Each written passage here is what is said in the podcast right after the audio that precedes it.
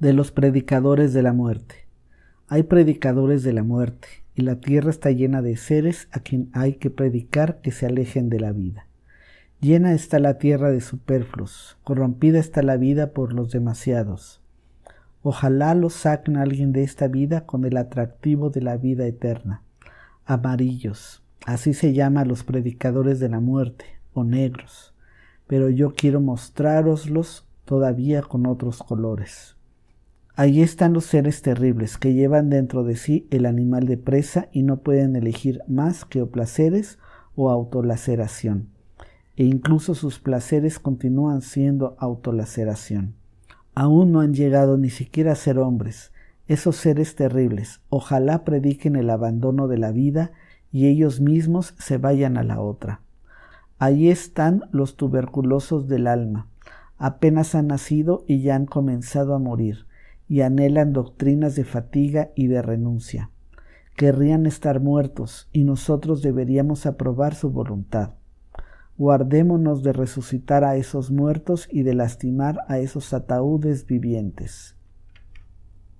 Si encuentran un enfermo o un anciano o un cadáver, enseguida dicen, la vida está refutada, pero solo están refutados ellos, y sus ojos, que no ven más que un solo rostro en la existencia. Envueltos en espesa melancolía y ávidos de los pequeños incidentes que ocasionan la muerte, así es como aguardan, con los dientes apretados. O extienden la mano hacia las confituras, y al hacerlo se burlan de su niñería, penden de esa caña de paja que es su vida y se burlan de seguir todavía pendientes de una caña de paja. Su sabiduría dice, tonto es el que continúa viviendo, mas también nosotros somos así de tontos, y esta es la cosa más tonta en la vida. La vida no es más que sufrimiento. Esto dicen otros, y no mienten.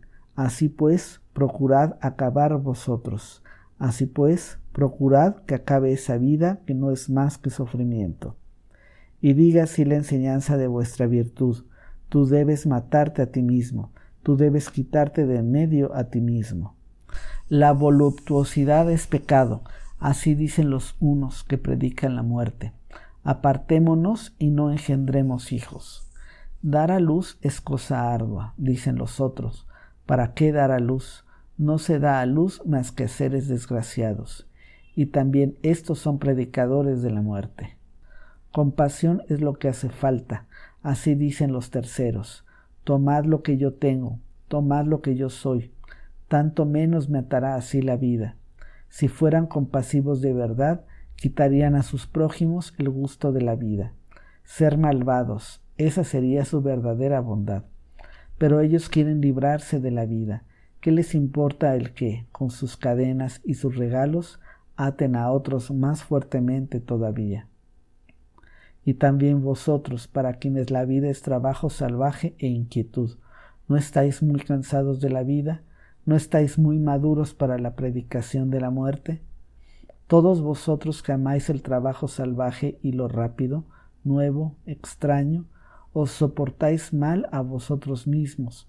Vuestra diligencia es huida y voluntad de olvidarse a sí mismo.